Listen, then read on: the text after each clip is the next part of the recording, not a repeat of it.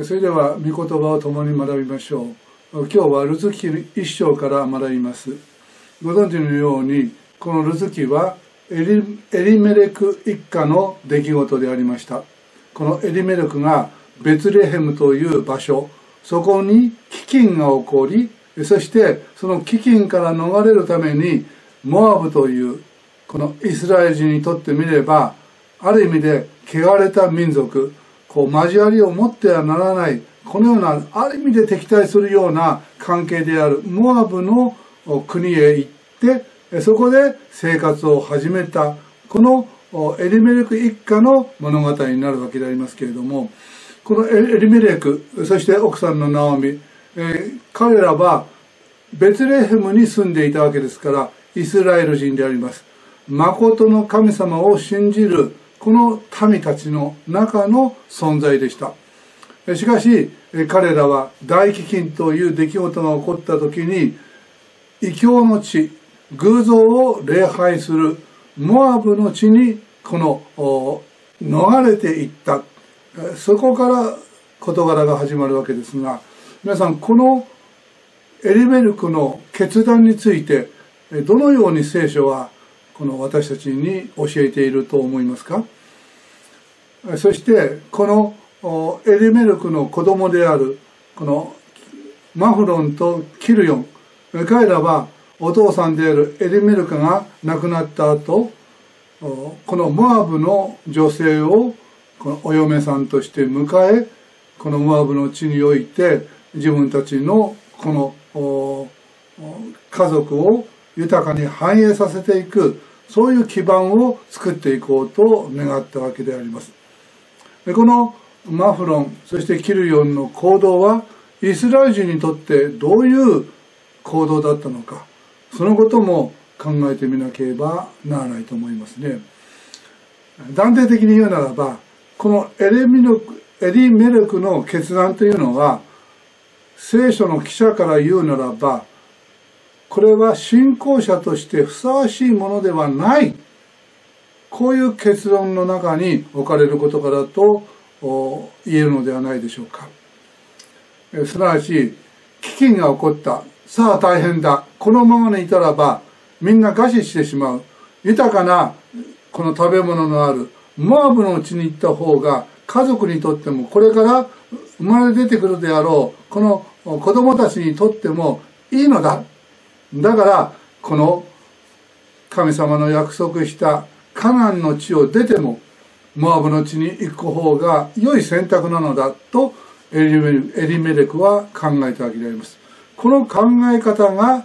間違っているということができるんです。皆さんも思い起こすでしょうけれどもあのアブラアブラムが神様から召されてそして約束の地に行きなさいと言われて彼はそれを受けてそしてこのカナンの地へ約束の地へと入っていきました。ところがこの約束の地カナンの地は豊かな本当にこの農作物に恵まれ安心して住めるところかと思ったならばそうではない。飢饉が起こっていた。そこでアブラムはこのエジプトへとこの避難していくわけであります。このアブラムの行動は良かったのかといえばそうではないのだと聖書は言っていますね。そこでこのアブラムはサライを妻のサライを自分の妹だということによってこのサライがこのパラオにこの召し出されてしまうというそういうことが起こるわけですね。アブラムは飢饉だ。約束の地に来たのになぜ飢饉なのだろう。ここにいたら大変だ。じゃあ豊かなエジプトの地に行けばいい。これもアブラムの人間的な考え方判断によるわけです。そこには神様に祈り求めどうすべきですかというこの部分が欠けていたわけであります。エリメレクもそうでした。大飢饉に遭遇した。ではどうしたらいいか。神様にまず祈るということ。そして忍耐をもってその状況をしっかりと受け止めてそして神の言葉神の命令を待つ。信仰による確信がしっかりとこの祈りとそして神に従う具体的な歩みを通して与えられた時に私たちは決断を持って一歩踏み出していくわけであります。そのようなものをなしに神様を知らない人と同じような対応の仕方。すなわちデメリットとメリット。このベツレヘムに住むことのメリット。モアブに行く時のメリット。そしてデメリットはどちらが少ないだろうか。どちらがメリットが多いだろうか。そのことをこう書き出して多い方を選んでいく。人間の今までの経験や情報やまたこの感じ方。計算。そういったものによって良いと思える方を選んでいく。そしてこのエリメルクはモアブに行った方がより自分たちの家族にとって良いことなんだと結論付けたわけですね。しかし神様はそれは違うよっていうことを具体的にどのような形で表したかというとこのエリメレクはこの家族のためにと願ってそしてモアブの地でこの 飢饉が終わるまで過ごそうと滞在したわけであります。まあ、このルーツの一章の一節の最後のところにそこに滞在することにしたとこのように、まあ、あの新科学の役者は訳しているわけですね。滞在というのは一時的な滞在を意味しているのでありましょう。そんなに永住するなんていうことはこのエリメレクも考えていませんでした。このベツレヘム神の約束の地この地に大飢饉が起こった。その大飢饉が済みまた豊作が戻ってきて豊かになっていけばその時また戻ってくればいい。そのように計算したわけであります。ですから一時的な滞在を滞在という形でこのエレミエリメレクはこのモアブに行ったわけです。しかし彼は戻ることができませんでした。一時的滞在のつもりであったけれども彼はその地で亡くなるわけですね。モアブの地にこの移住してどのくらい経ってこのエリメレクが亡くなったか分かりません。でも1年か2年あるいは数年あるいは数ヶ月わからないけれどもでも彼は自分の計算と違った結論をそこでこの引けなければならないことになってしまったわけです。人間的にどんなに周知に計画しまたメリットが多いとそのように判断してもそれは人間の判断であります。ことを収めるのは全能者。全てのことの背後には神様がおられる。これがクリスチャンの誠の神を信じる私たちの生き方であります。ですから私たちの計画また決断そういったものの背後にはいつも生ける神様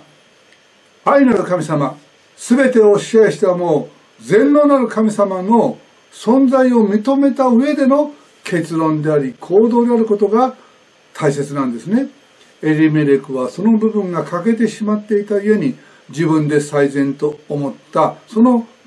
結論がまた行動がそうでないという現実を引き受けなければなりませんでした。非常にそれは一家にとって悲しみでした。でも一家にとっての悲しみはそれで終わらなかった。その後この息子のマフロンとキルヨンがそれぞれこのモアブの女性をこの妻として迎え入れる。これもですねこの誠の神様を信じるイスラエルの民にとってみれば望ましいことではないいやしてはならないその決決断だったわけですね。まあその新明記の23章の3節のところに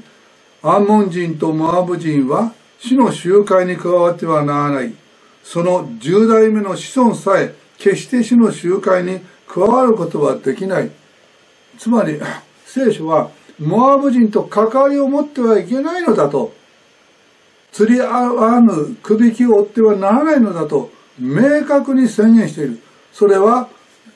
10代の子孫にわたってこの集会にこのモアブ人を受け入れてはならないという徹底したそのようなモアブ人を排除した言葉が描かれているわけですね。それはそれだけモアブ人の影響力が強いということを神様はご存知だったのでありましょう。だからイスラエル人の民がですねこのように異教徒であるモアブ人に心を惹かれてそして信仰を失い神の系図から外れてしまうことをお嫌いになってこのような厳しい命令を出していたわけです。しかし、キルヨン・マフロンはそのことを破って常に共にモアブ人の女性をと生きるそういった結論その選択をしたわけであります。これも神様の喜ばれることではなかった。でもなぜマフロン・キルヨンがそのようにしたかといえばモアブの地に一時的滞在で来たけれどもその大黒柱であったお父さんが亡くなった以上もう自分のふるさとであるベツレヘムに帰っても何のこういうメリットもなくなってしまったのではないか。お父さんがいればいろんなそういうつながりの中でこの生きることができるけれどもそれは難しくなった。ならばもうここにとどまるしかない。飢饉の時にこのエルサレこのベツレヘムを捨てたものをどうして私たちが受け入れようか。そういう仲間外れにされる可能性だってあるのだ。だからもうモアブに来た以上モアブの地において自分たちの生活が成り立つようにする。それが生きるために必要なんだ。そのためにはそのモアブの女性を嫁として迎え入れモアブの人々の中に入ってゆきそしてこの一緒に共存できる。そのような家庭を作っていく。そのような生き方をしていく。それがこのモアブの地において自分たちの生きるための手段だ。方法だ。それしかない。ということでいわゆる妥協主義の生き方を選び取っていくわけであります。でもこれもまた神様の願っていることとは違ったわけですね。結果的にマフロンもキルヨンも結婚した後これもまた何年か分かりませんけれども彼らもそこでしっかりとした家庭を築こうと思いながらも子が生まれることもなく彼ら二人も亡くなっていく。これは人間的な判断によって困難を乗り越えようとするそういう生き方は神を信じる民としてはふさわしくないのだ。あなた方は神の民だ。神の民であるならば土台に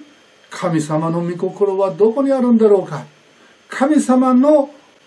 導きに従っていきたい。主を忍耐とそして、えー、神様に対する信頼。それをしっかりと持つこともできるように私を支えそして明確な道を示してくださいと切に祈り求め神様の備える道を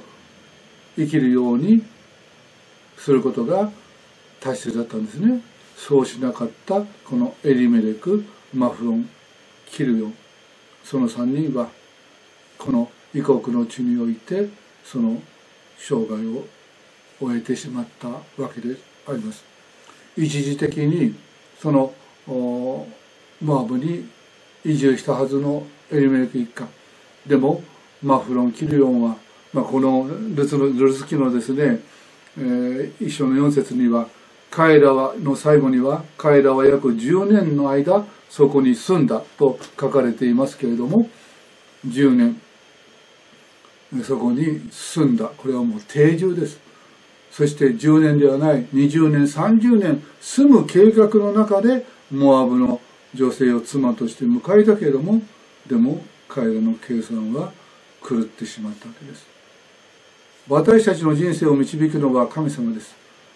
私たちは自分の計算によってこれがいいあれがいい、えー、そして、えー、結論を出して行動するのではない。主よあなたが導いてください。あなたの御心がはっきりわかるまで私を支えてください。あのエリアがケイテ川の水がですねどんどんどんどん枯れていく中でも彼は動かなかった。神の言葉がない以上彼はその蹴り手が水がなくなってこれからどうなるんだろうかと不安になるようなその時でもエリアはケイテ川のほとりにとどまり続けた。すると神の言葉がありサレファテへと行きなさいとこのように命じられたわけであります。まあ、食べ果てにしてもヤモメがそこであなたを養うというこれもですね普通に考えられないそういうこの導きでしたけれどもでも確かなる神様の言葉を聞いた時にそれが種あるという異国の地であろうとヤモメによって養われるという、え、何かよくわからない、え、特別な方法であろうともでも神の言葉があった。その神の言葉に従ってエリアは動いたわけです。するとザレヤテの地においても神の働きを経験する。これがエリアでした。このエリメレクマフロンキリオン彼らの生活の中にはいつの間にか神の言葉を待つ。神の言葉に従って生きるという基本的なあり方が失われていた。それがこの一生の最初の中に出てくる出来事なんです。これは私たちに対する警告です。神の民として生かされている私たち。いろんなことに出会います。人生の大飢饉嵐地震津波いろんなことに出会います。その時に私たちはどう考え受け止めそして結論を出していくか。それが大事であるということですね。私たちは神のため神様の御手の中に生かされていることをいつも覚えてそして神様に祈り求め神様に従うその結論を持って行動へと歩んでいきたいですね。今日はそこまでいたしましょう。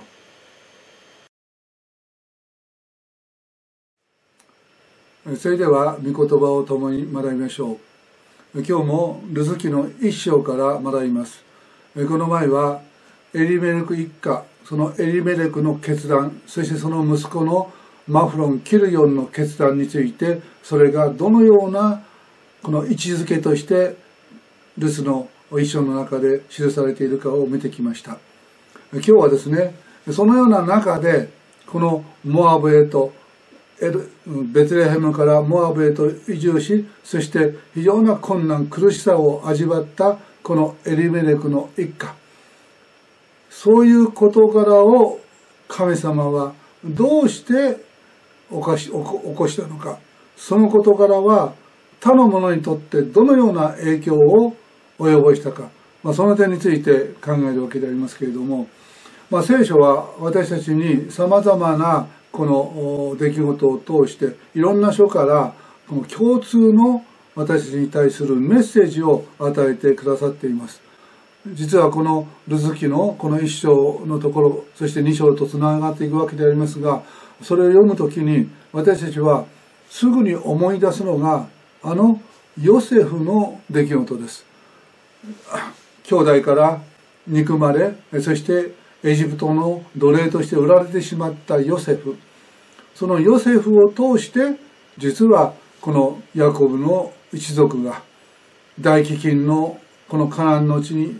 からエジプトへと逃れることができそしてエジプトにおいて保たれていった。そういう神様の恵みの出来事が記されているわけでありますけれどもこのヤコブ一族を救うために一足先に実はこのヨセフが送られてきたのだ。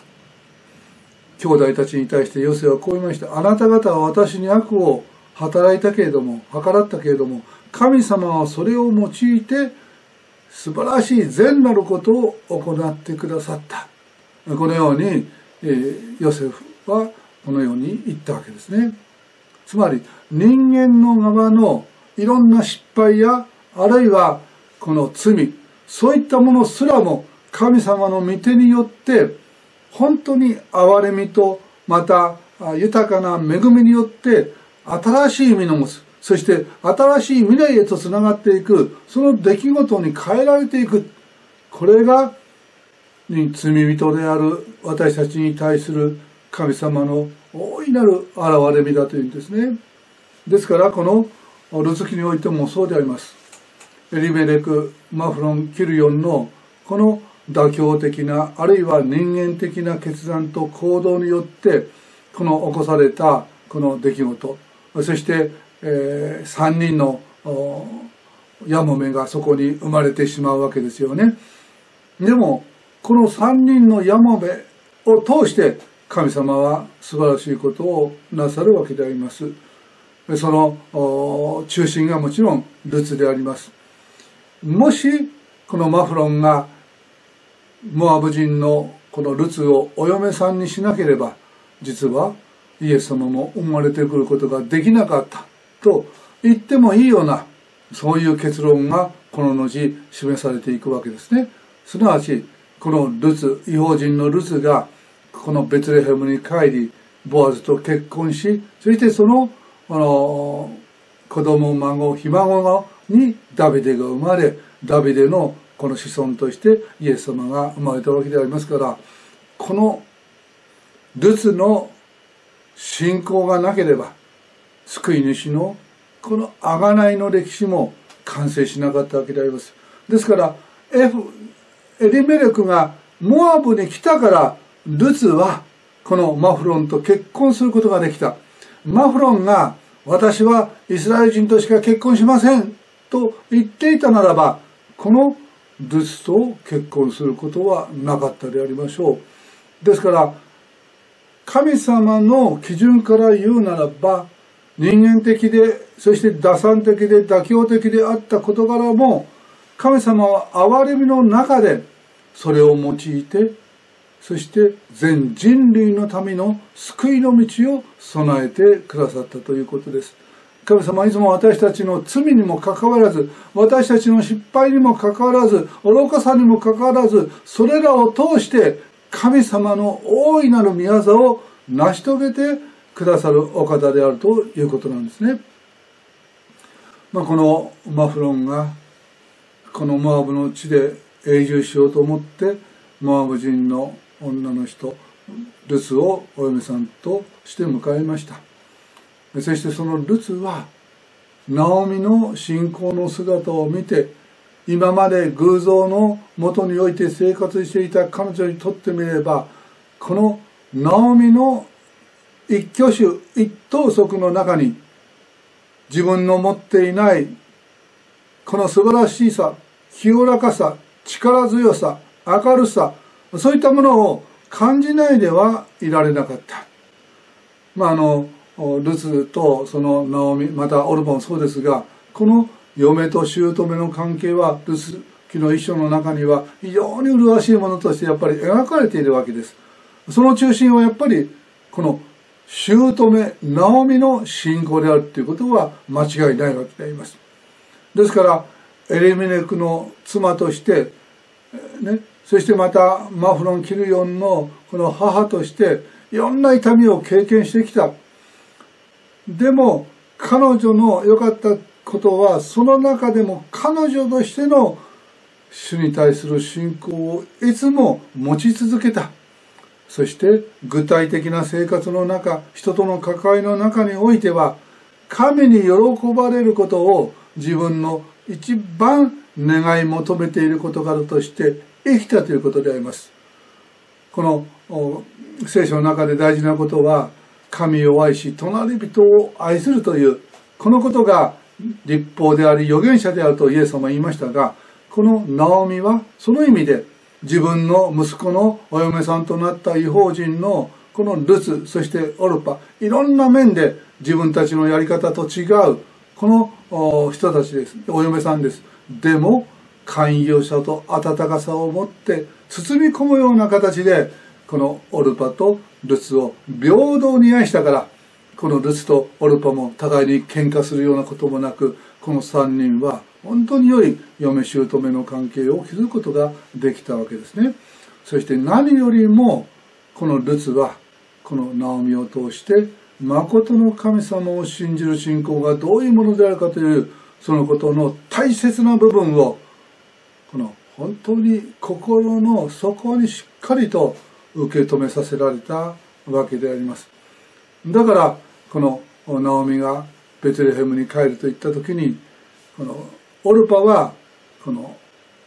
モアブの地へと戻りましたがルツはどこまでもしがみついてでもあなたの神は私の神ですと言ってこのナオミと共にベツレヘムに帰行くことを希望したわけです。このあなたの民は私の民ですという言葉も大事ですよね。つまり彼女はもう自分はモアブの民ではない。ケモシという偶像を信じそしてその中で共同生活をしている宗教生活をしているモアズのモアブのこの人々の中に私はもはや戻ることはできない。真理を悟った以上知らされた以上この真理に基づいた生き方をどこまでも進んでいきたい。だからこの誠の神様が選んだ民イスラエルの民こそ私の民です。私はモアムの民ではない。神の民です。そして神様にどこまでも従っていきたい。だから一切のものを捨てて私はナオミと共にベツレヘムに行くのです。ですからこのルツにとってみればまさにもう生涯をかけた信仰告白。それがあなたの民は私の民。あなたの神は私の神とこのようにナオミに行ってしがみついてそしてこの思いをどこまでも貫いていったここにルツの素早さがあるし神様はそのような留守を救い主の系図の中に本当に迎え入れたということなんですね。ルツは見るべきものを見たのであります。そしてこのなくてはならないものが何であるかということを本当に理解し豊かな人間的な考え方から言えばモアブに帰る方がよっぽどリスクの少ない心配の少ないそして、えー、将来に対して希望の持てるようなそういった材料がたくさんある。その結論を選ぶのではなくしてただ神様に従う。まず神の国とそのその神の義を求めなさい。そうすればこれらにそれらに加えて全てのものが与えられるというこの信仰に基づいて何もない。見えるものは何の確かなものは一つもない。目に見えるところのナオミも信仰の母ナオミも年老いた者一人で行く回数ことができないほどにやはりやもめとしてのこの弱さを持っている。でも彼女の示した信仰本当に全能者に対する信頼これをルツはしっかりと持った家に見えざる神様を信じた家に見えるところのものに心を奪われずこのベツレヘムに行くというその結論へと至ったわけですね。そしてベツレヘムに帰った時にそこはどうだったかというと一章の22節のところを見ますとこうしてナオミは帰ってきた。モアブの野から戻った嫁。モアブの女ルスと一緒であった。ベツレヘムに着いたのは大海の借り入れが始まった頃であった。つまりこの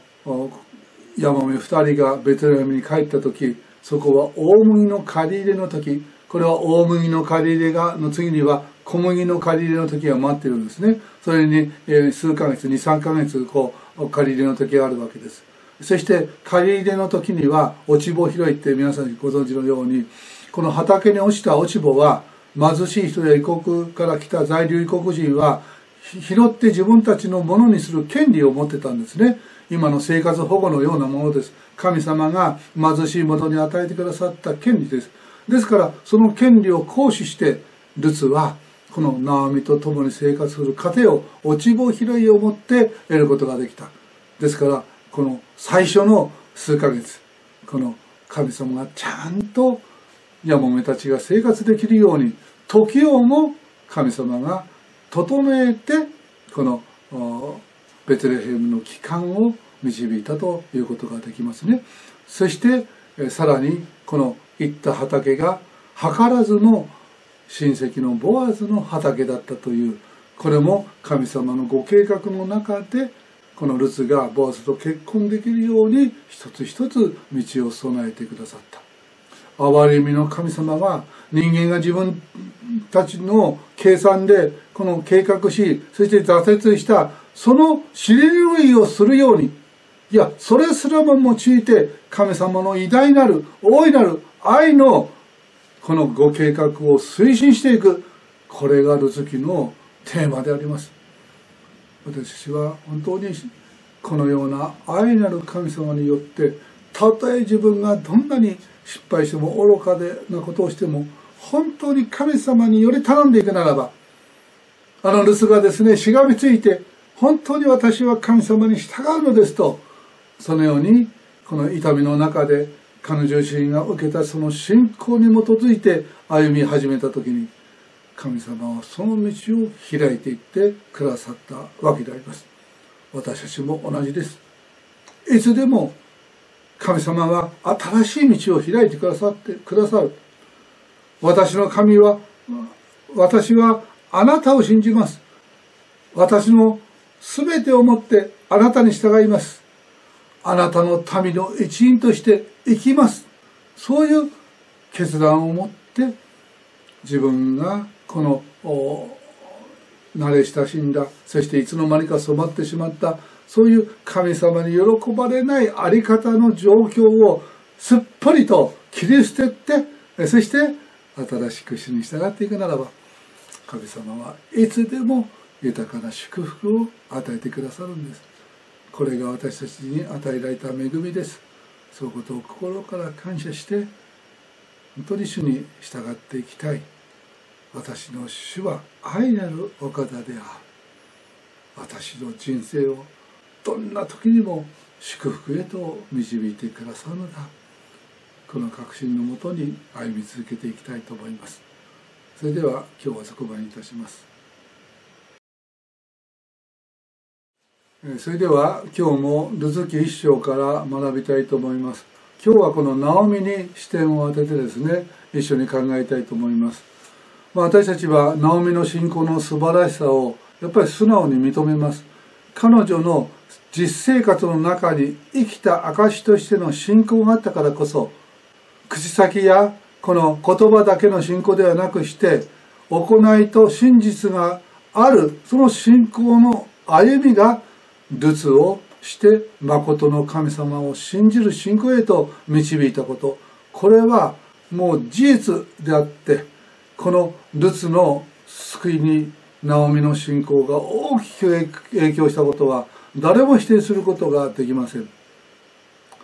で私たちはこのナオミその特にルツの心を引いたのはやはり自分の夫エリメレクが亡くなった後のこのルツの生き方があったと思いますね。本当にこの大黒柱を失った時にそしてそれも異国です。自分の生まれ故郷ではない育ったところではない そういうモアブの地において大黒柱を失ったこのルツ。大黒柱を失ったナオミ。でも彼女はそこで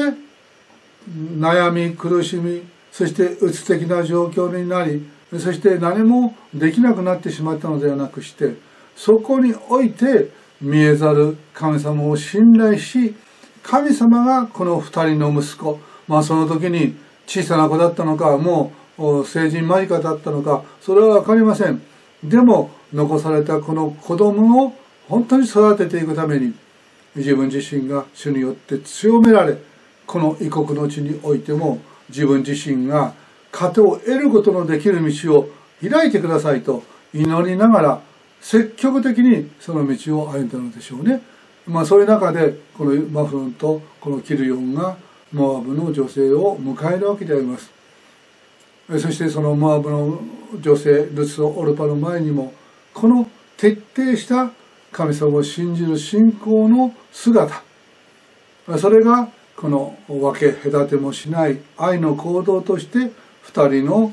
嫁たちに対して、えー具体的に示されていったわけであります。夫を失いそして、え自分が迎えたのはこの異国のモアブ人の嫁である自分たちにもかかわらずナオミが明るくそして優しく本当にこの嫁を尊敬しながら大切にしながら一緒に生きていこうとするその姿勢の中にやっぱりルツは自分にないものを本当に感じたんだと思います。私たちがクリスチャンにこのなぜなろうとそう思ったのか。やっぱり自分にないものをクリスチャンの人たちが持っているということをどこかで感じるどこかで見る経験するそういったことがあるからですね。もちろん聖書そのものからこのイエス様の自分にない素晴らしいイエス様のその生き方を見て感動してそしてこの信仰を持つ人もいます。でも多くの場合目に見える具体的な人の生き方を通してクリスチャンの生き方を通して私たちはこの御言葉に心を惹かれていく。あのような生き方にができるのはあの人の力というよりも神様の働きなんだ。その神様を信じるならば私にも同じ力を持って導いてくださるというこの思いが私たちを本当に死へと引き寄せてくださったわけですね。ですからナオミの働きは素晴らしかった。でもナオミは100%素晴らしいとは言えないんです。やはり私たちはどこかで弱さを持っているんです。まず1番目にはなぜエレメルクに対して私は行きませんという意見を述べなかったんだろうか、まあ、それは当然、ね、あの課長が物事を決める古代だから。ですからナオミは何一つ言うことはできない。昔の女性は何も自分の思いを主張できない。ただ従うこと。それだけが求められていた。この旧約時代もそうだってこう理解するならばナオミが何も言わずにエレメクと一緒にこのモアブに行けたことはそれは当時の状況としては受け入れることができる。そして2番目のその自分の息子が神様が願っていない異教徒の娘を嫁にするということについてナオミはなぜそれを反対しなかったのか。もしあなた方が結婚したいならば帰りましょう。とにかく帰りましょうとなぜ言わなかったのか。いえあのエリメルクが亡くなった時にある意味では大黒柱がエリメルクからナオミにこう移ったというふうに理解してもいい。さあ帰ろう。お父さんがここに来ることを決めたけどもそのお父さんが亡くなった。やはり私たちは神の民。だから私たちのみんなこの親戚のいるあのベツレヘムに帰ろう。何と言われてももう一度そこで生活を最初からやり直そう。いいね。マフラーを着るよと言って息子たちを説得しこのベツレヘムに帰ることだってできたかもしれないけどもナオミはそれをしなかった。マフラーを着るように対してこのマーブ人の女女性を嫁にすることは良くない。お嫁さんはやはりイスラエルの民からこのもらうべきであるとどこまでも主張することがナオミに必要だったと言えるかもしれない。でもナオミはそうしなかった。またこのナオミはこの私たち私たちはお母さんと一緒にベツレヘムへ行きますと言ったこのルスとオルパ。まあ、最初は一緒に旅を始めたわけです。でも途中でこのナオミは自分のために嫁たちは一緒についてきてくれる。自分にとっては力強いけどでも娘たちにとってそれは本当にいいことだろうか。若いしモアブ人だしベツレムに行ったらばそれは外国どのような扱いを受けるかわからない。また結婚のことを考えればそのイスラエルの民イスラエルの人がこの2人をめとってこの迎えてくれる可能性も少ない。それよりもこのモアブの地に彼女たちが残った方がよっぽど幸せになれる。結婚もできる。子供も与えられる。生活も安定する。私のために犠牲を払わしちゃいけない。そういう思いをこの持ってですね旅の途中にこのお嫁さんたちにモアブに帰りなさいと言ったわけであります。皆さんこれはこのお二人を愛する愛から出た言葉でとても優しいナオミの思いやり自分のことを第一に考えるのではないこの嫁たちのことを考えるその愛の姿だってこのように考える人もいます。でもそうだろうか。もちろんそういう要素もあります。でも信仰的に見ればこれはそうすべきではないことではないかと皆さん思いませんか？なぜならば二人を説得してモアブに返すということはこの二人に誠の神様を信じる道を閉ざすというその結果になるということをナオミは考えるべきだったんです。つまりモアブの元のところに帰るということはモアブの文化の中にケモシという偶像をこの拝むその民の一員として生涯を生きることをこの二人にさせるという結果になるんだということ。このことをナオミは本当に真剣に考え果たしてそれがいいのだろうか。この二人が私と共にベツレヘムに行くというその思いを持ったのはやはり私を信じる神様を一緒に信じていきたいという気持ちを与えられたからではないか。ならばその心を大切にしそして神様を信じてベツレヘムに帰ればこの二人にもふさわしい夫を神様が与えてくださるに違いない。だから人間的な発想から事柄を考えるのではなくこの二人の心を受け取ってそして三人でベテレムに帰り三人で一途に神様に信頼してこのヤマメ三人の生涯を豊かな祝福に満たしてくださるその神様の恵みを本当に経験していこう。だから大丈夫だ。この確信を持ってルスとオルパに大丈夫よ。神様は必ず良くしてくださるからね。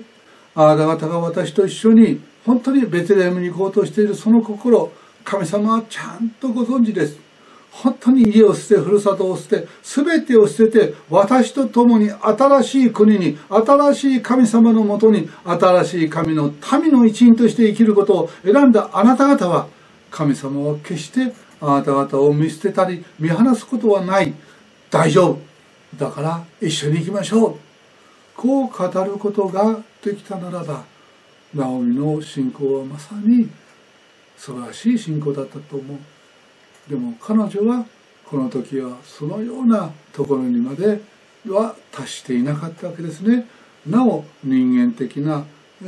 思いが信仰に勝って働く部分があったというわけであります。もちろんこのナオミはですねそのベテレヘムに帰った時に私をナオミと言わないでマナと言ってくださいと。この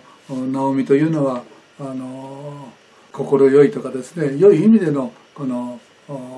名前なんですね。マナというのは苦いとか苦しいとかっていうそういう意味を持った言葉です。だから私は本当に最初このモアブに帰る時には夫とかそういう豊かなものを持ってたけど今は全部失って私は本当に苦しみを通って今も苦しみの中にいる存在です。私をナオミ心よいに楽しい中を生きている人と呼ばないでください。苦しみ傷んでいる。そのものとしてまだと呼んでくださいと、まあ、率直ですよね。でもそれを全能者がそうしたのだと。つまり彼女は自分たちのこのエリメレク・マフロン・キルヨンそして自分その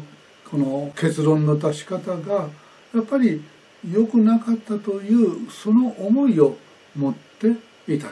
だから主の懲らしめの中で自分たちはこのモアブの経験を通してもう一度誠の神様のところにへり下って帰ってきた。そういう気持ちをですねここで表していると思うんです。でもナオミはそういう中でも信仰を持って生きたということの事実がこの全てを失ったけれども最も尊いものを彼は持って彼女は持ってベツレヘムに帰ることができました。それがルツです。このルツが与えられたということ。これがモアムの地における全ての苦しみを全ての喜びに変えるその源となっていくんですね。ローマ書の8章の28に神様は神が全てのことを働かせて益としてくださるという言葉があります。まさに全てのことが働いて益となる現実をこのルツを通してナオミは経験させられるんですね。ナオミは100%立派な信仰者ではありません。いろんな点でこの不十分さもありまた妥協的な面もあり人間的に考えてしまってそちらを優先するようなところもありそして自分自身のちょっとこの苦しかったそのことをこう自虐的に言うような部分もある。でも神様を愛する心は彼女の中に決して失われることはなく率直にやっぱり神様を信頼して従ってきたゆえに神様は彼女の全てを用いて豊かな留守を通して豊かなこの将来を与えてくださったんですね。私はそのような愛の神様の扱いの中に不十分な信仰者であります。いろんなところで家計を持っています。でも神様はそんな私たちを決して捨てることはない。そんな私たちを豊かな祝福へと導いてくださるんですね。そういうことを覚えてこの人間的な考えで始まったこの術の一生が神様の恵みによって新しく始まる。大麦の借り入れ時まさに祝福を借り入れるその時がやってくる。神様の御手の技によって新しい人生が与えられていく。二章以下へとつながっていくというこの流れをですねしっかりと覚えていきたいと思います。そしてこれからの神様の導きをさらに期待しながら学んでいきたいと思います。それでは今日はそこまでにいたしましょう。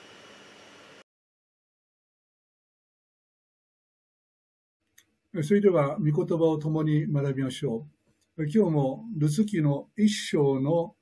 19節以下に書かれている事柄を中心にお話をしたいと思います。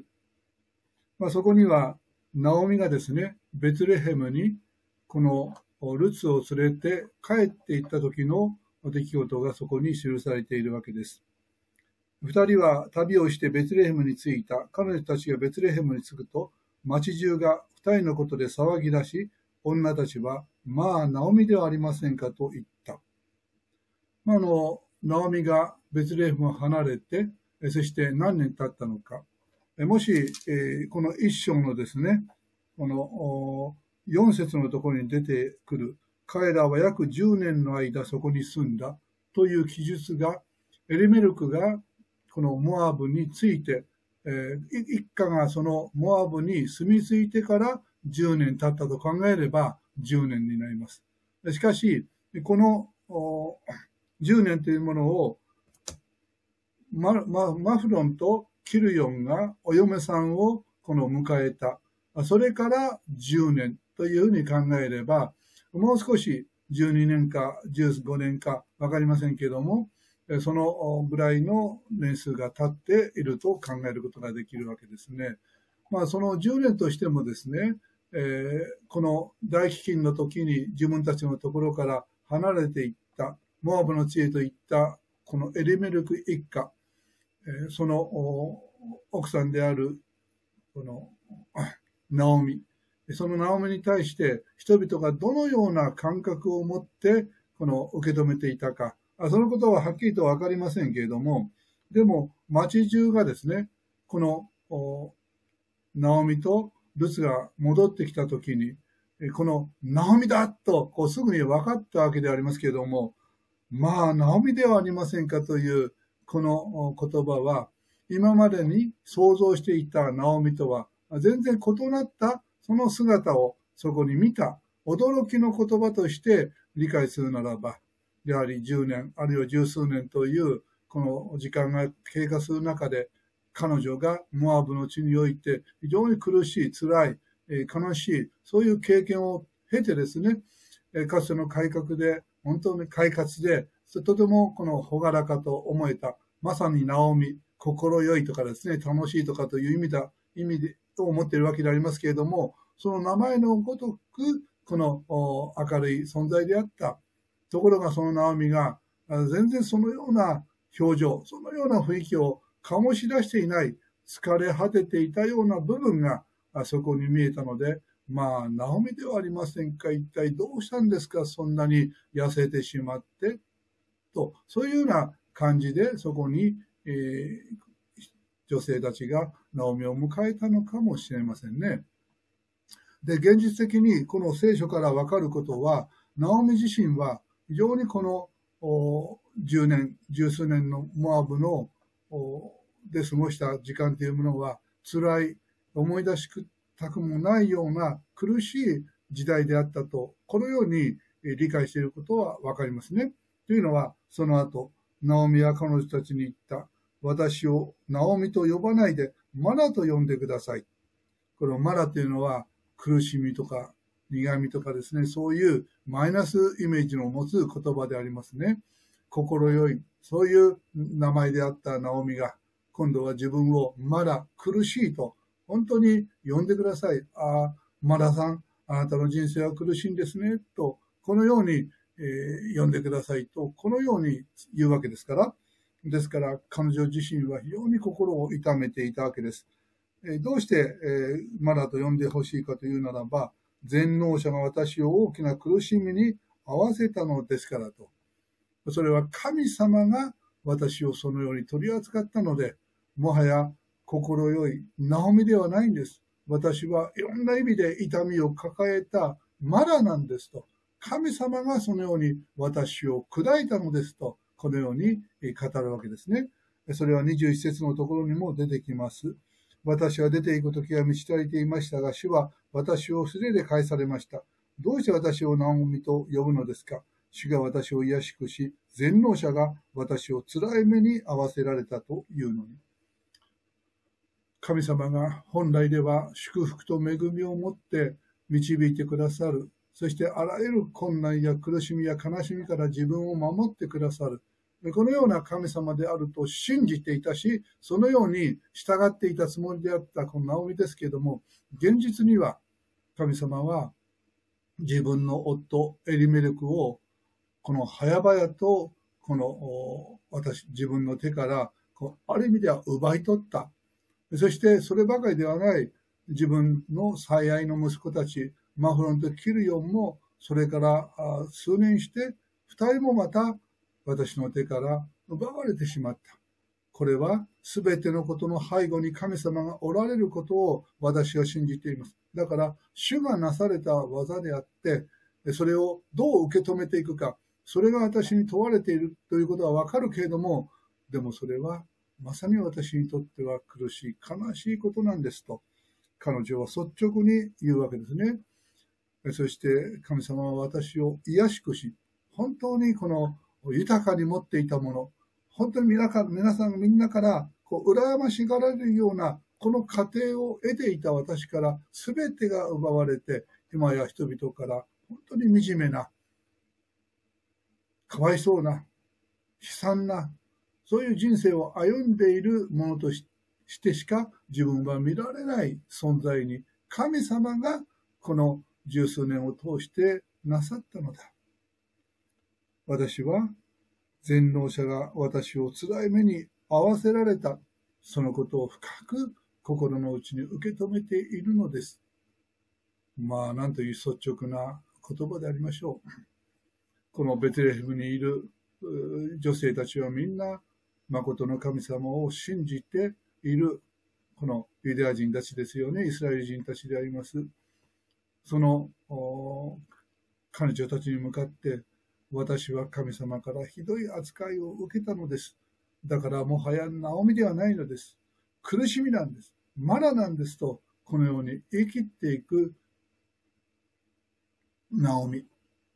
まさに率直であります。でも、これが実はナオミの良さでもあるんですね。彼女は決して表面を作ろうような存在ではありませんでした。ありのままに生きる、そういう人だったんですね。だから、自分にとって苦しいことは苦しい、悲しいことは悲しい。それは神様がなさったことだから、なおさら自分にとって心が痛むのですと。愛なる神様がどうして私をこのように苦しめるんだろうかと。その意味が十分に私には理解できないでいるのですと、彼女は言うのです。もちろん、神様を信じないということではない。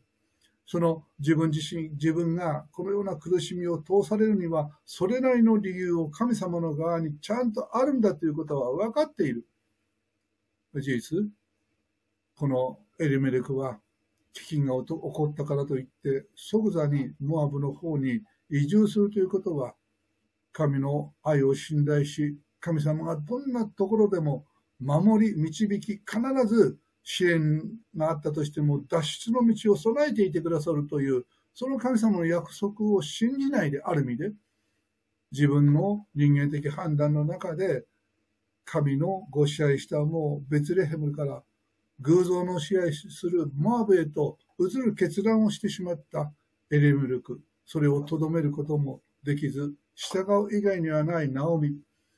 いくら夫自身が決めたことであったとしても、ナオミにとっては痛みの出来事であったわけですね。そしてマフロンとキリオンがモアブ人の女性を妻として迎えたこともナオミにとっては痛みであったと思います。彼女自身は神様を信頼して生きていきたい。いや、信頼しているからこそ、どんなことが起こってもなお神様にしがみついていく、そういう心の中で、彼女は生きていたわけです。だから、この先、前、あの、嫁に来たルツは、夫を失い、そしてその後、息子を二人も失った中で、なお神様を信じている。苦しみと痛みと悲しみを持ちながらも、でも神様を呪い、人生を呪い、生きる気力も失い、絶望の中で本当に八つ当たりをするような生き方をしている、このルツではなくして、そういう時でもなおこの嫁である自分たち、ルスとオルパですね、自分たちに対して優しい態度。本当に自分たちもまた読むようになったんだけども、お母さんから言うならば、本当にその痛みを通っているルスやオルパに対して優しい温かな慰めに満ちた対応をし続けてくれている。まあそういう中でルツは信仰というものがどういうものかということを知らされていくわけですね。で、ですからそういった信仰を持っているとともに、でも率直な自分自身の神様に対する思いを隠さない。それをオープンにして、誰の前にもこう言い話していく。それぐらい神様との関係をナオミはこの生き生きと持っていたと言えるんですね。自分の足りないところ、不信仰なところ、十分でない、不十分なところ、書きたるところ、そういったものを全部見せながらも、でもすがりより頼むべきお方は主しかいないのだという、この点を、ナオミは持っていたわけです。だから、このところの19節時間に書かれているナオミの姿、それはあの支援の中で支援の記者がですね、いつまでですか？どうして私を苦しめるんですか？なぜこのままに放っとくんですか？と、もう率直に神様に、この、訴えている、その姿がまさに、このナオミの姿と言えるのではないでしょうか。私たちも信仰を持って歩んでいく中で、でも苦しみ、悲しみ、辛さ、それを本当に自分自身で受け止められない。なぜですか？どうしてですか？もう私はナオミではない、まだですと、このように主の御前に、そして同じ主にあるこの友達の前に、そう言っていいのだという、これがこのルツキの姿であると私は受け取っているんですね。ナオミは素晴らしい信仰者だと、このように言われます。そういう面があったからこそ、ルツはこのモアブの偶像信仰から誠の神を信じる信仰へと導かれていったんだし、信仰とは、信じれば全てのことがうまくいく人生が約束されているのではないのだと、それとは全く別の、どんな状況の中においてもなお、酔い頼む、信頼する、本当にすがりついていく、そのお方は誠の神しかないという、こういう意味での信仰をナオミを通してルツは感じ取っていったんだと思いますね。その意味でナオミは本当に、えー、誠の神様を愛する者として自分の愛の中を歩み、そして主に扱われながらこのベツレヘムへと帰ってきたと。このように言うことができますね。今日はあそのナオミの言葉を通していろんなことを考え、共に考えることをができたことを感謝いたします。今日はそこまでにしたいと思います。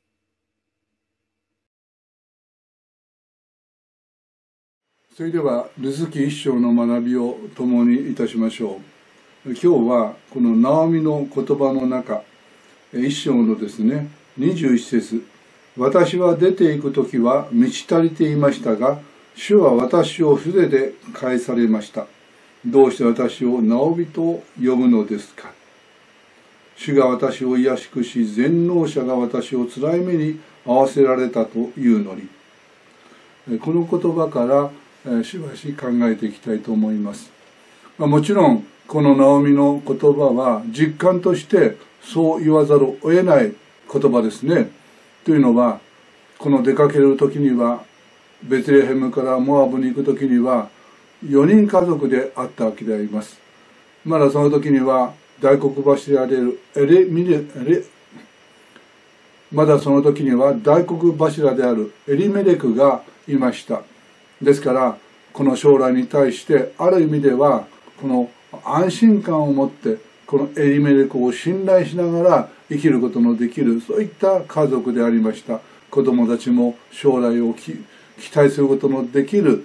その人物としてですね育っていたのでありましょう。その意味で周りの人々にとってみてもエリメレク一家はこの羨ましいそういう存在と思えるような家族であったと考えることもできるわけであります。それがこの道足りていました。どこもこの心配なことはない将来に対しても今もそして財産的にも自分たちはこの十分なものを確保しているでもそれにもかかわらず問題はこのエリメレクは神の場所このベツレヘムにとどまることよりもモアブの地に行くことを選んだということなんですね。十分な豊かさを持っているならばこの飢饉が起こったとしてもその飢饉を仲間と共に耐えてその試練の中で何を主が教えてくださるかということを考えながら生きるということができたのに彼らはこのエレメレクは自分の財産を持ってこの力全くこの異教徒であるモアブの知恵と即座に行くことを決断したかのように、えー、離れていってしまったわけですね。ですから満ち足りていたけれどもその満ち足りたものを正しく用いるということができないそういう状況の中にエリメレクはいたということが言えるでありましょう。そして神様は豊かに与えたけれどもその豊かさを本当に主の御心に基づいて他者のためにそれを生かし用いるということを全く考えないそれをただ自分のためにだけ確保しそれをさらに増やそうとして減らすこともないようにといつもいつも自分のことだけを考えていくような生き方としてこのエレメルクのモアブの知恵のこの移住というものを捉えることができるようにこのルツキ一生は描いているのではないでしょうか。そして神様はその生き方に対してノーと言ったそして息子たち2人も同じような神に目を向け天に宝を蓄えていくよりも地に自分のこの生活を確保していく堅固なものにしていくというこのことが第一で神様と結びつくよりも周りの人々と結びつくことを通して自分の生活を安泰にしようとするような考え方がマフロンキルヨの中にもあったのでモアブ人の女性を妻として迎えるとこう考えることもできたわけでありますね。でも結局はこのナオミ以外のこの3人は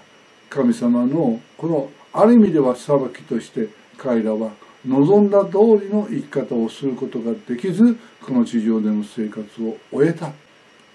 つまりナオミが持っていたもの豊かであった。それを神様のために神様にあって用いていくならば祝福のもといであったものをエリメルクがそれよりも自分たちのものとしてそれを把握しそこにとどまってしまった家にその全てを失っていくわけです。自分のために生きる者命を自分のために保とうとする者はその命を失い私のために命を差し出す者はそれを受けるであろうとイエス様は言いましたけれどもこのエリミルクはその一つの証のようにルスキの中で記されているわけです。ですからこの満ち足りていましたが主は私を素手で返されましたそういう現実をこのナオミは告白しているわけですね。ナオミは決して自分のモアブの生活は大丈夫でしたよよかったでしょうなんて全くそのようなことは言わない、まあ、彼女は全くこの素直な正直な人ですよね。自分が経験したことをそのまま周りの人たちに語っていくこのナオミでした。素手で返された、そこに深い悔い改めの思いを彼女自身持っていたと思います。あのネヘビヤがですねこのイスラエルの城壁が崩されたままであった時ことを知った時に深い悔い改めそれは先祖たちまたそこの地にいる人たちの罪でこうなってしまったと責めにではない。私も罪を犯したと。このようにその城壁がそのままであるということは私の罪の結果でもあると引き受けてそして彼女は彼はネヘミヤはですね、えーこの城壁修復のためにエルサレムへと行くことを王に後で願うわけです。まあ、その意味でナオミも現実的にことを主導したのは夫であり息子たちであったけれどもでもそこに一緒にいた自分の深い痛みを感じながら自分自身の小ささ弱さそういったものを深く彼女を反省しているという姿がここにあるわけですね。そして素手で返された。何も持たなかった。何も自分の自分としてこの手にするものを失がないまま本当にみすぼらしく帰らざるを得なかった。私はやむ上です。もはや望みのないそういう状況の中で今ここにいるのです。と私をナオミではなくまだこの苦しみと呼んでくださいとこういうわけです。でも神様はそうこのナオミをそのような扱いの中に置いたんでしょうか？彼女を素手で返されたんでしょうか？あの痛みの中苦しみの中なお信仰を持って生きようとしてその姿が本当にルツをに信仰を与える結果になった。この神様にどんな状況の中でも正直に向かい合ってそして従わんという思いは持ち続けていたこのナオミ。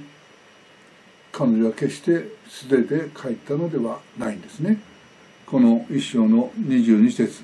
こうしてナオミは帰ってきた。モアブの野から戻った嫁モアブの女ルスと一緒であった。このモアブの野から戻った嫁モアブの女ルスと一緒であった。まあこの戻ったってこう書いてありますがルツから言えば、えー、モアブの野からやってきたっていうかね。モアブの野を捨て去ってやってきた嫁。モアブの女ルスと一緒であったと書かれて当然なんですけども。でもこの聖書の記者はモアブの野から戻った。ルスは本来神様から選ばれたものとしてあのモアブの地に育ったけれども時来た来た時に神様がこのルツを召しそしてご自身の計画の実行のためにこの神の支配したもベツレヘムへと引き戻したのだとこのように描いているわけですね。まさにルツは母の体内にいる時から選ばれたもの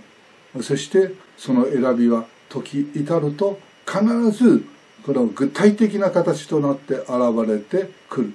ルツの場合はナオミとの出会いがありナオミが苦しみの中でもなおしをす主に従っていく姿を通して信仰というものを本当に目の当たりに見せられ彼女自身の心が精霊によって変えられ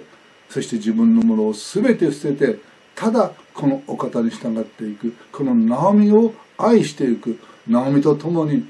一つとなってこの神様の支配したもうベツレヘムへと向かうのだと決心したわけであります何もなかったんではない。ルツがいるではないか。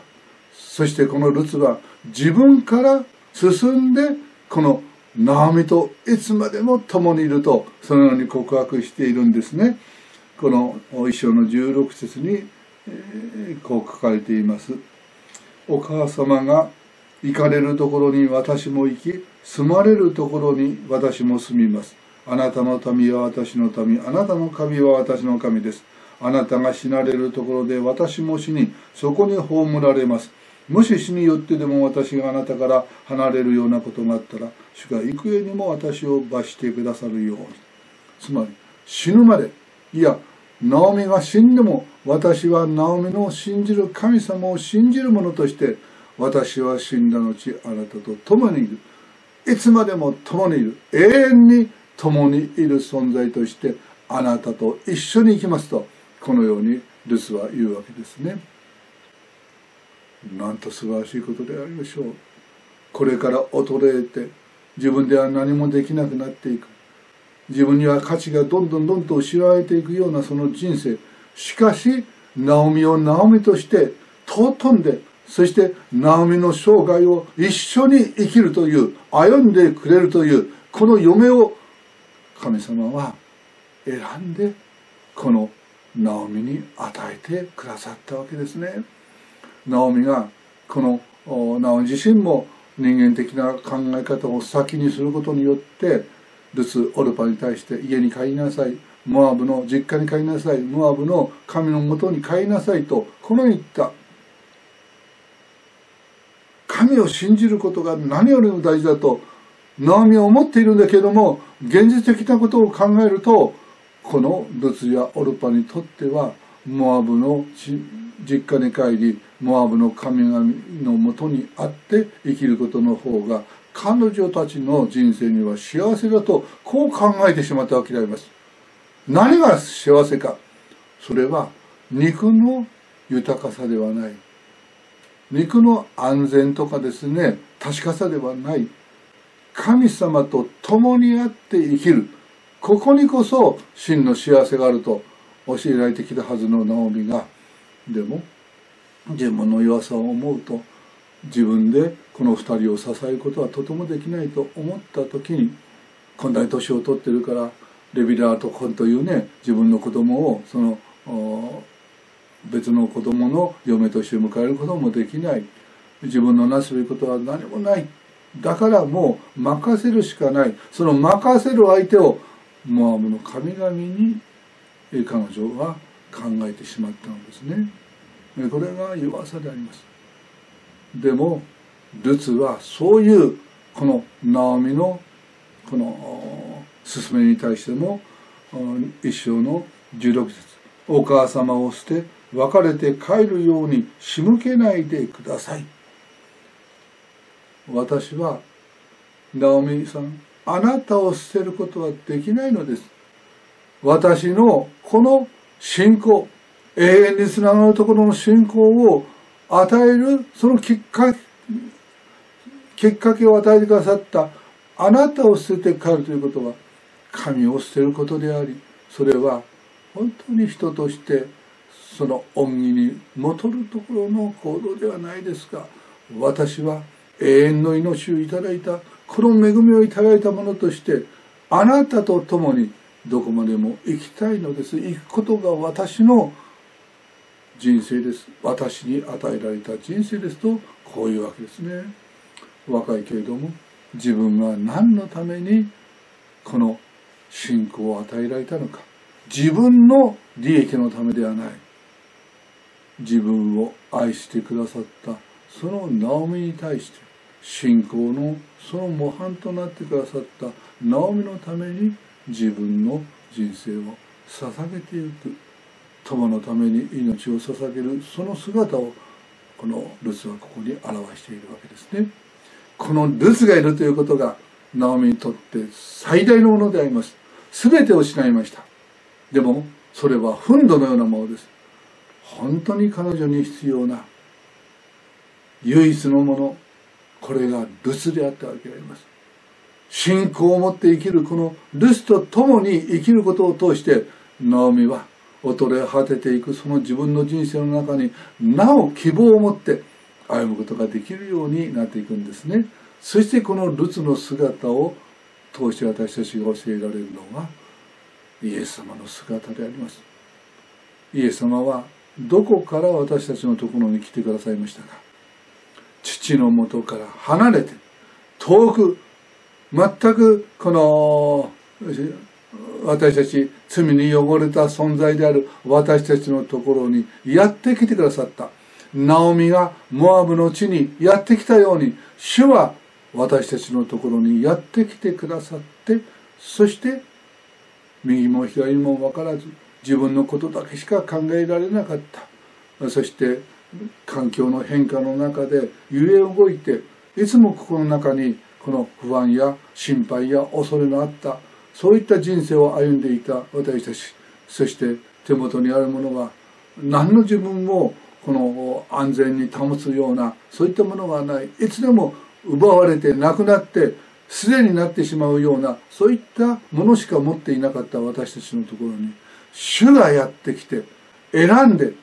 私があなた方を選んだのだ。あなた方は私を選んだのではないとそのように宣言してくださって私たちを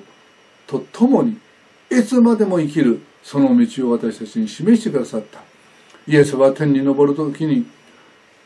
私は世の終わりまでいつもあなた方と共にいますとこのように宣言してくださいましたね。私たちはこのナオミがルツを得たように私たちはイエス様を本当に自分の主として受け入れた時にこのお方は私たちを見捨てることなく見放すことなくいつも共にいて私たちを導いてくださるお方。この方のいるところにこそ誠のシャローム平安がありまた希望と真理がそこにあるということを本当に教えられていますね。ですからこのルツキの中にキリストの香りがするわけであります。それはこのモアブの女がルツを通してイエス様の姿が鮮やかに描かれているからですね。このルツが謙遜であったようにイエス様また謙遜に仕えることを通して私たちに命を与えてくださいました。十字架の死に至るまでまさに忠実にこの歩んでくださったこの主によって私たちは天に宝を蓄えていくその人生と導かれそしてこの地上でどんなことがあっても奪われない。決してすでになることはない。いつも隣に主イエス様が寄り添ってくださるその人生を主と共に歩むこともできるものとなったんですね。この幸いを心から喜びたいと思います。今日はそこまでにいたします。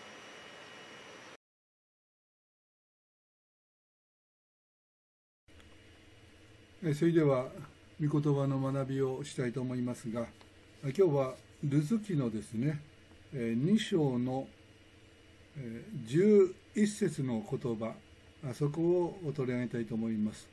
ボアズは答えた。あなたの夫が亡くなってからあなたが姑にしたことそれに自分の父母や生まれ故郷を離れてこれまで知らなかった民のところに来たことについて私は詳しく話を聞いています。この私は詳しく話を聞いています。この言葉からですね、えー、今日は学びたいと思うんですけれども。このボアズいつルツに会ったんでしょうか？それはルツが初めて、えー、落ち穂拾いに出かけた、まあ、この2章から言うならばそのように理解できますね。ベツレヘムにこのナオミと共にやってきたルツそしてこの自分たちヤモメヤモメが生活するためにはとにかく落ち穂拾いという貧しい者や在留異国在留異国人にとってですね唯一許された権利つまり、まあ、生活保護のようなものですけれどもこの畑の中で落ちているその落ち穂はその所有者のものではない貧しい者この在留異国人彼らのものとしてそれは取っていいのだという、まあ、そのような権利をイスラエルの立法は定めていたわけであります。ですからこのルツブをその権利を具体的に行うためにですね、えこのベツレヘムに着くやこの畑へと出かけていったわけであります、えこの前も言いましたが行くところを知らずしてただ主が全てを備えてくださるだろうというその信仰を持って親切な人の後についてこの落ち穂が広げる拾うことができるようにと生きて働きたもこの神様を信頼し祈りつつこのいったそのいったところの畑が図らずもボアズの畑だった、まあ、設理的に神様がそのように導いてくださった、まあ、その畑だって、まあ、そのベツレヘムにどのくらいあったか分かりません。でもその中でこのエリメレクの一族であった有力な、まあ、豊かなですね、えー、あの財産を持っているボアズの畑に行くというのはやっぱり確率確率的に言うならばそんなに多い多い多くとは言えないそういう確率だったろうと思いますね。でも神様が導いて行くところを知らずしていたこのルツに行くべきところにきちんと神様は彼女を導いてくださったわけであります。そしてちょうどその時に彼女が一生懸命朝から晩までこう働いていくその時にですねこの働いている姿を見たのがちょうどその時にやってきたボアズだと。これもまた神様のご計画神様が全てのことを導いておられる。信仰を持って本当に神様に従う者に対して神様は一番最善の道を備えてくださるということを表すためにこのように、えー、図らずもそしてちょうどその時というこの時を支配したもう神様の姿を明らかにし神は愛ですということはこの具体的な時間の中歴史の中に表されていくものだとこのように、えー、記されているわけであります。ですからボアズはその働いているルツを見てえあの娘は一体誰の娘なんだと聞いた時にナオミのと一緒にモアブの野から戻ってきたこのナオミの息子の嫁です。ヤモメですとこのように若者は答えるわけですね。この若者から全ていろんなことを聞いたのかと思うとそうではないわけであります。このボアズが私は詳しく話を聞いていますというこのナオミとルツのことについてどこで詳しく聞いたのかというとそれがこの前学びましたようにルツ記の一章の19節以下で町中がナオミが帰ってきた時に騒ぎ出しとこの騒ぎこの出したというこの言葉はですねあの例えば 契約の箱がこの都にこう運ばれた時にみんなは喜びを持って騒ぎ出したというんですね。つまり歓待する喜ぶ受け入れるそういったこの心を表す時に騒ぎ出すっていうのはねあるいはこのソロモンが王位に就いた時にもそのようなこの出来事が起こってきたわけであります。ですからナオミが戻ってきたということは町中の人々がある意味ではよく帰ってきたぞよく帰ってきたなというこういう思いを持ってこの迎えたわけです。そして今は言ったようにナオミはそこで自分自身の自分はナオミではなくまだなんだと自分の苦しいそういう状況を具体的にそこで町の人たちに語ったんですね。ここです。ナオミは神様にもいつも率直でありましたけれども自分が交わるところの姉妹たちに対しても率直に自分自身の状況を言い表すそんな女性だったんですね。ですからこのナオミを迎えた人々はこのナオミがどんなに苦しい中をこの通ってきたかということを本当に聞いてですね一緒に涙を流したのではないかと思います。そういう中で自分にはこのルツが今このようにしてえついてきてくれているんだよっていうことをみんなにも伝えた。みんなそのモアブ人ルスがですね。このもう一人のお嫁さんは実家に帰ったけれどもこのルスはこのナオミを本当に愛してナオミを本当に大切に思ってこのナオミのために自分の人生を犠牲にするその心を持って一緒に来たんだなっていうことをこのことをみんなは知ったわけであります。そういう意味ではナオミはルツ自身がこう来たことに対してはそれが本当にルツにとって良いかどうかわからないけれどもでもルツが私を愛して私と共にいることを選んで自発的に私と共に来たことこれは感謝しているんですよというこのような意味をですね、え周りにいる人たちに語ったわけです。だからその事柄が瞬く間のうちにこのベツレヘムの町中に知れ渡っていったのでしょうね。だからこのボアズも当然このナオミから発せられたこのルツの出来事ナオミとルツの出来事をこの詳しく彼も知っていたわけであります。だから自分の父母や生まれ故郷を離れてこれまで知らなかった民のところに来た。ナオミの信じる神は私の信じる神ですと信仰告白を持って誠の神様を信頼して頼ってここまで来たんだなっていうことを私は知っていますとボアズは言うんです。皆さんこのナオミが率直であったからこそボアズはそのことを知り知ったからこそボアズはこのルツに対して非常な好感を持ち信仰を持って生きようとしているこのモアブ人ルツのために自分のできることをなすことこそが自分が神様によって与えられた使命なんだとこう受け取ることができた。だからあの娘は誰かっていうことでルツですとこう知らされた時に彼は至るいろんな面でルツにとってこの落ち棒を豊かに拾うことのできるそして疲れすぎないようにあらゆる在り方において留守のために配慮する対応をこのボアズは即取ったわけであります。これはですね本当に信仰を持って生きる者に対して助け支えサポートしそして神の祝福を具体的にその信仰を持って歩む者たちが本当に感じ取ることのできるように神様から与えられた豊かさを用いることこそ神様から本当に豊かにされたもののこのすべきことである。これがボアズの考え方でしたね。ですからこの2章の12節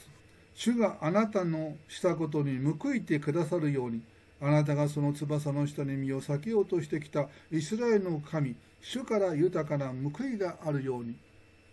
と言ってですねだから私は知らないよ。あなたは神様が直接ね、いろいろ助けてくれるから、まあ心配しないでか、あの、おしぼ拾いでもしなさい。まあうちのところは、あそれらに拾って、あら、あそこにもここにもいろんなところがあるから、あそこの人たちの畑に行って落ち葉を拾うといいよ。神様が守ってくださるよ。という、そのような態度を、このボアズが取ったわけじゃないですね。主があなたに豊かな報いを与えられるようにと。そしてその報いを与えるのは信仰の友である。私だ。すでに神様から豊かな祝福を受けている私が信仰によって生きている。このルツに対してできることをことごとく最善をもって行っていくことこれがルツの信仰が神様によって受け入れられそして神様が祝福を持ってルツを導くということを具体的に表すことなんだ。私はそのために召され、そしてこのような出会いを与えられて、このルツに対して自分のこの持てるものを持って、えー、彼女を支えていく。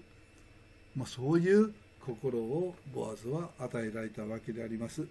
ですからですね、後のところでは若者にわざとですね、この自分あの刈り取ったあの方をですね、えー、捨てなさいとそしてたくさんこのルツが拾うことのできるようにしてあげなさいとこのように命じるわけですそれで実際にその日一日でこのルツがあの得ることのできた、うん、落ち穂は23リットルまあ、リッター23本のですねこの牛乳瓶に入るようなそういうたくさんの落ち穂を拾うことができたわけであります。ボアズは友のために与える器として神様が備えたのです。主の山の上に備えありと。あの時にはこの藪の中に羊のがこの角を絡ませてそこにいましたね。でもルツの場合はそこにエリメルクの一族の有力なこの財を持っているボアズがちょうどそこに居合わせそしてちゃんとナオミからの語った言葉をきちんと聞いていてそして即ルツに対してこの多くのものを与えるというこのような関わりをボアズはしたわけであります。まさにボアズこそ主が備えたこのルツのために備えた器でありそして後にこのボアズはルツをお嫁さんとして迎えそしてこの救い主のこの家計の一翼を担うものとなったわけであります。ボアズがルツを迎えるのはこれはボアズこのルツが本当に信仰一途にあなたの神は私の神とそのように告白し回収者となって同じ神に従うものであったので違法人であったけれどもこのモアブ人であったけれどもボアズは喜んで我が妻として迎えたんですね。血筋が問題ではない信仰である神様に対するその姿勢が何よりも大事だとこのボアズはこのルツを迎えるということを通して明らかにしたんです。救い主の啓示というのは男性も女性も老人も若い者もギリシャ人もイスラエル人もない全ては神様の憐れみの中に永遠の命を得るべき道が開かれている。ただ信じて従っていくならばそこに主の備えは豊かにあるとこのように教えてくださっているんですね。私はそのような神様の恵みの中に生かされています。どうぞこのいつでも素直に率直にそして神様の働きを具体的なその歩みの中で経験していきたいと思いますね。はい今日はそこまでいたしましょう。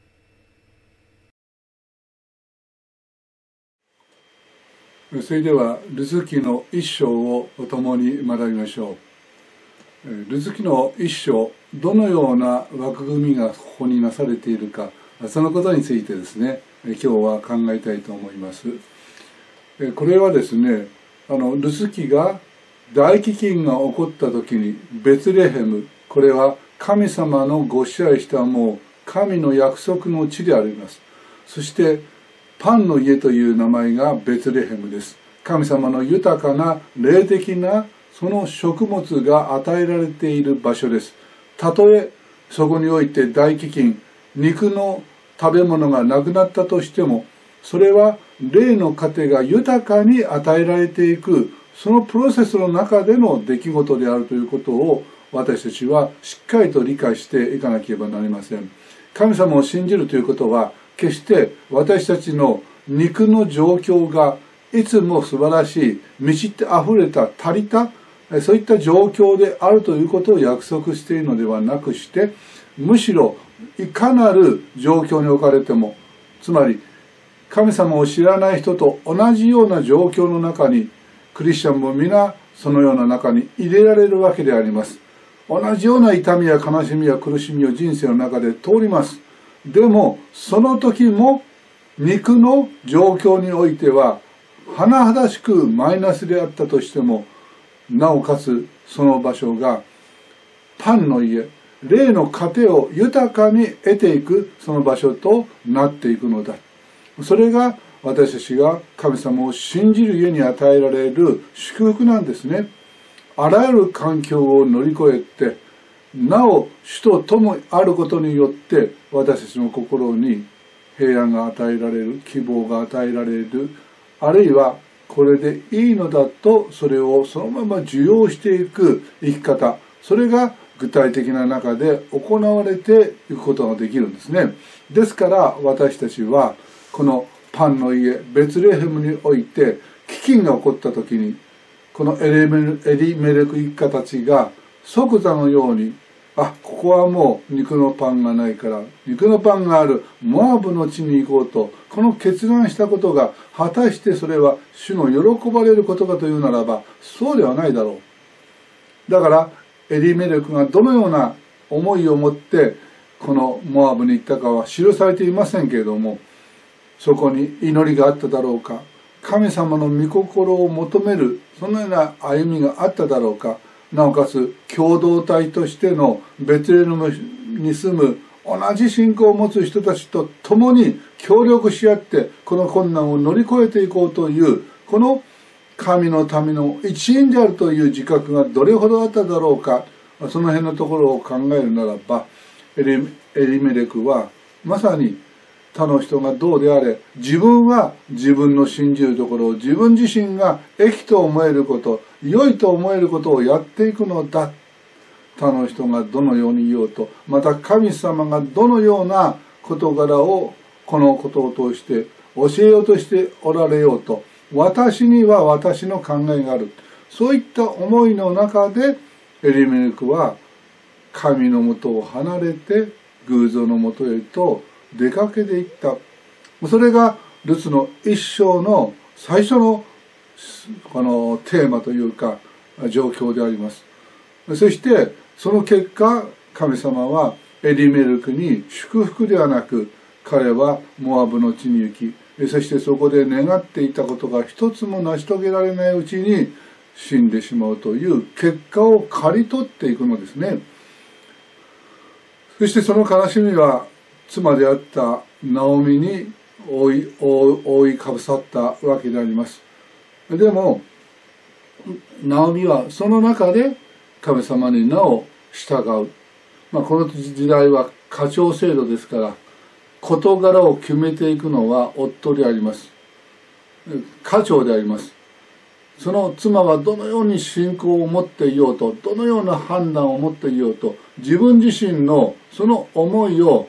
この家族の全体に反映させていくことはなかなか難しい立場である。だから従うということが基本でした。でもナオミの中には本当に神様の御心を求めていきたい。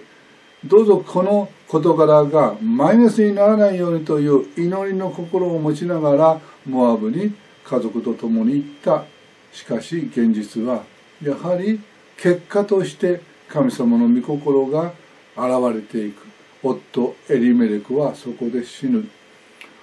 そこでこのナオミとしてはやはり元のベツレヘムに帰るべきであろうとそのように思った。けれどもまあ日本ではですね女は親に従いあの嫁いではあの夫に従い、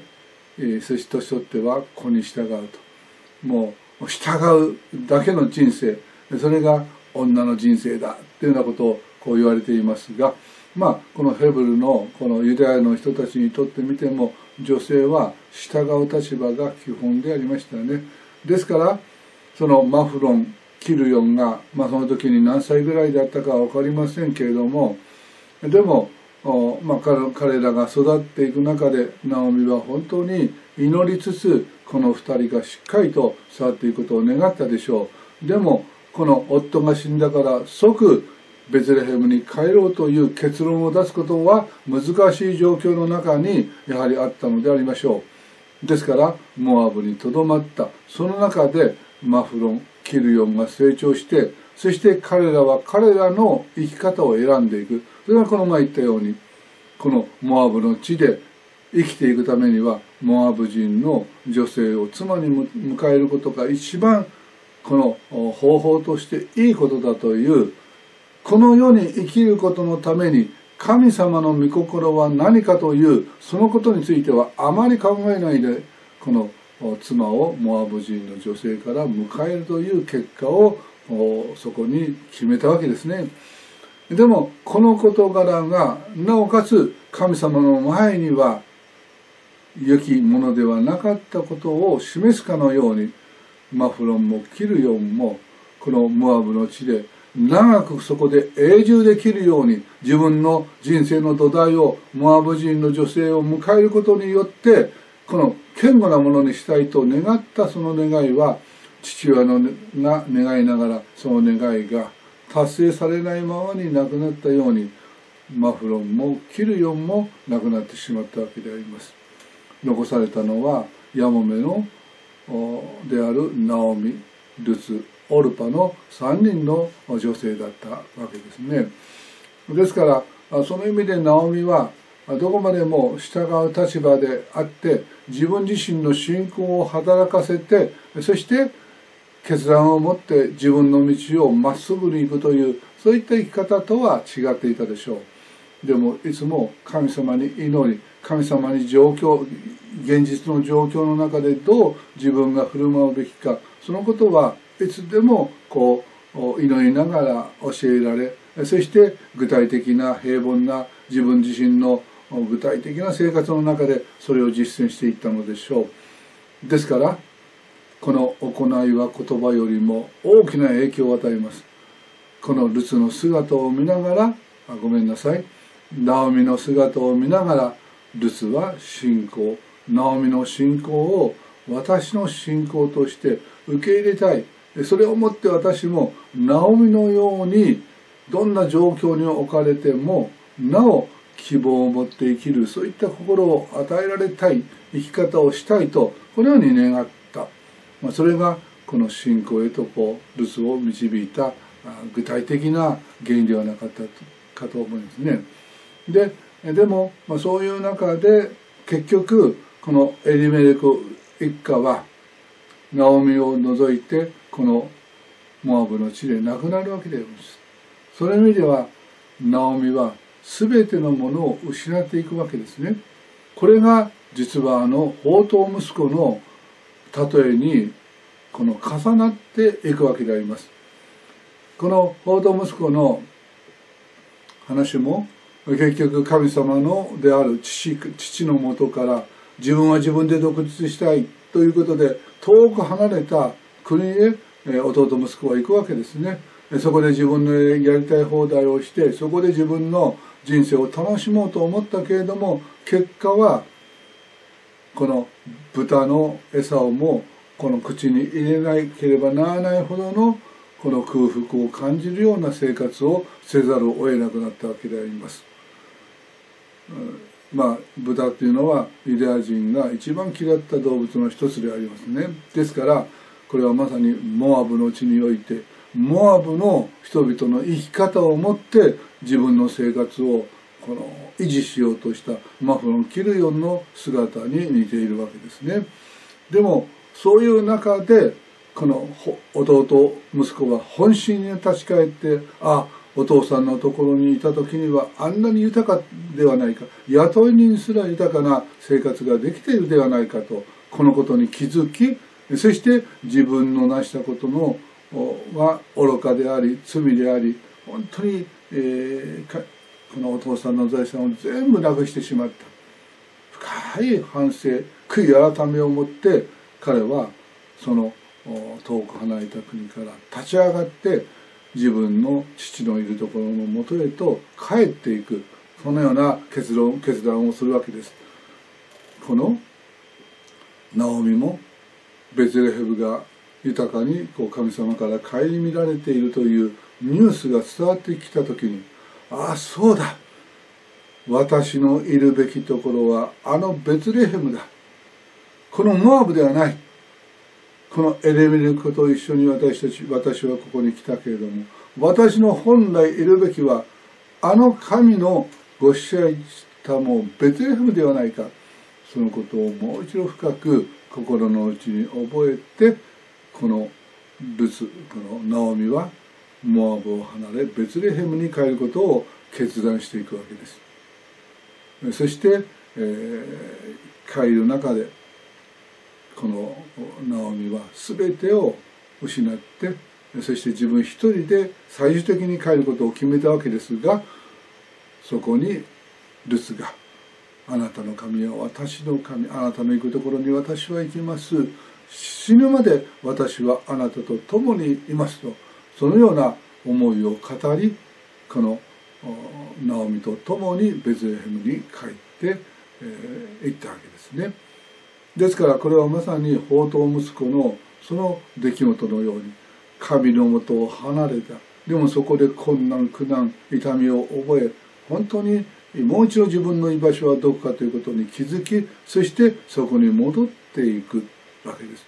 そして、えー、この子供息子がまだ自分の家に着かない時になんと父親はこの宝刀息子を見出し走り寄って彼をこの抱きしめ接吻したとそこに書かれているわけですね。すなわち本当に、えー、この全ての財産を失ったものを責めるのではなく本当に温かく受け入れ死んでいたものが蘇ったのだとこのようにして受け入れていく父親の愛がそこに示される。ベツレヘムの人も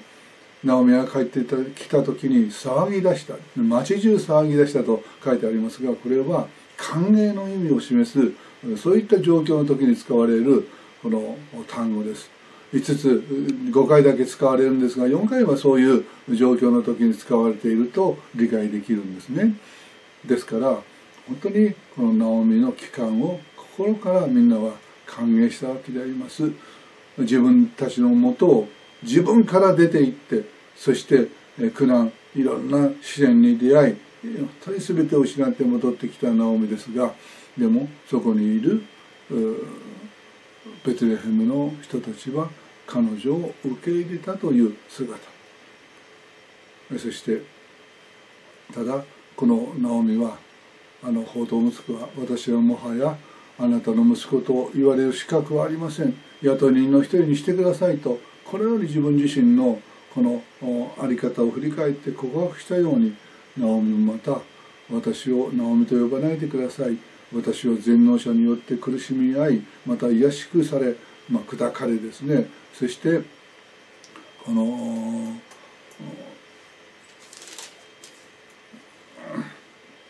辛い目に遭わされたとこのように告白して自分のたちのしたことが本当に主に喜ばれないことだったんだということを認めているその姿がここに描かれているわけであります。でもそのような本当に、えー、ナオミに対して神様は祝福を持ってこの町の人を備えていくとともに具体的にこの後ナオミの人生の中に本当に恵みを注いでくださる彼女がもはや自分の人生はこれで終わりだと思っていた。ただ寂しく一人やもめとしてこの社会の片隅にじっとしているだけの人生を送らざるを得ないと本当に悲しみと絶望とそういったものを抱かざるを得ないような状況にいてでもなおかつ神様にしがみつくしかないという思いの中にいたこのナオミでも彼女が本当にへり下ってそして神のもとにしっかりと戻ってきた時に神様はその試練を通して大きな祝福へと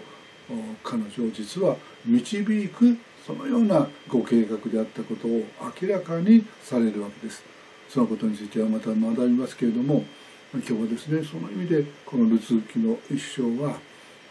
法と息子のあのテーマと一つにとして受け入れることのできる理解することのできる神様の私たちに対する扱いそして私たち人間がどのような思いを持って神様のもとに帰るべきかそのことを記している箇所であると理解することができるんです。私たちも本当に主の取り扱いの中で本当に神様のもとに帰るならば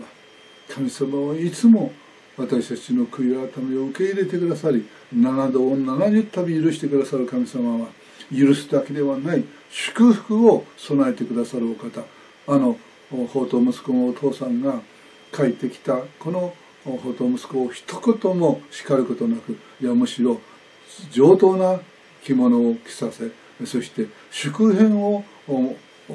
持つことを通して彼の帰還を喜んだというあの姿のように。私たちが悔い改めて主のもとに帰るならば天国においては豊かなこの喜びが満ち溢れるしまた私たち自身の人生もこの地上の人生も私たちが苦しみの中で本当にどんずばいの中でもう何もこの良きものを描くことのできなかった人生が全く新しく変えられていくという祝福を神様は与えてください。だから主のもとに帰ろう。主のもとに帰るならばそこが祝福のスタートだということをもう一度このルツキからですね教えられたいと思います。それでは今日はそこまでにいたします。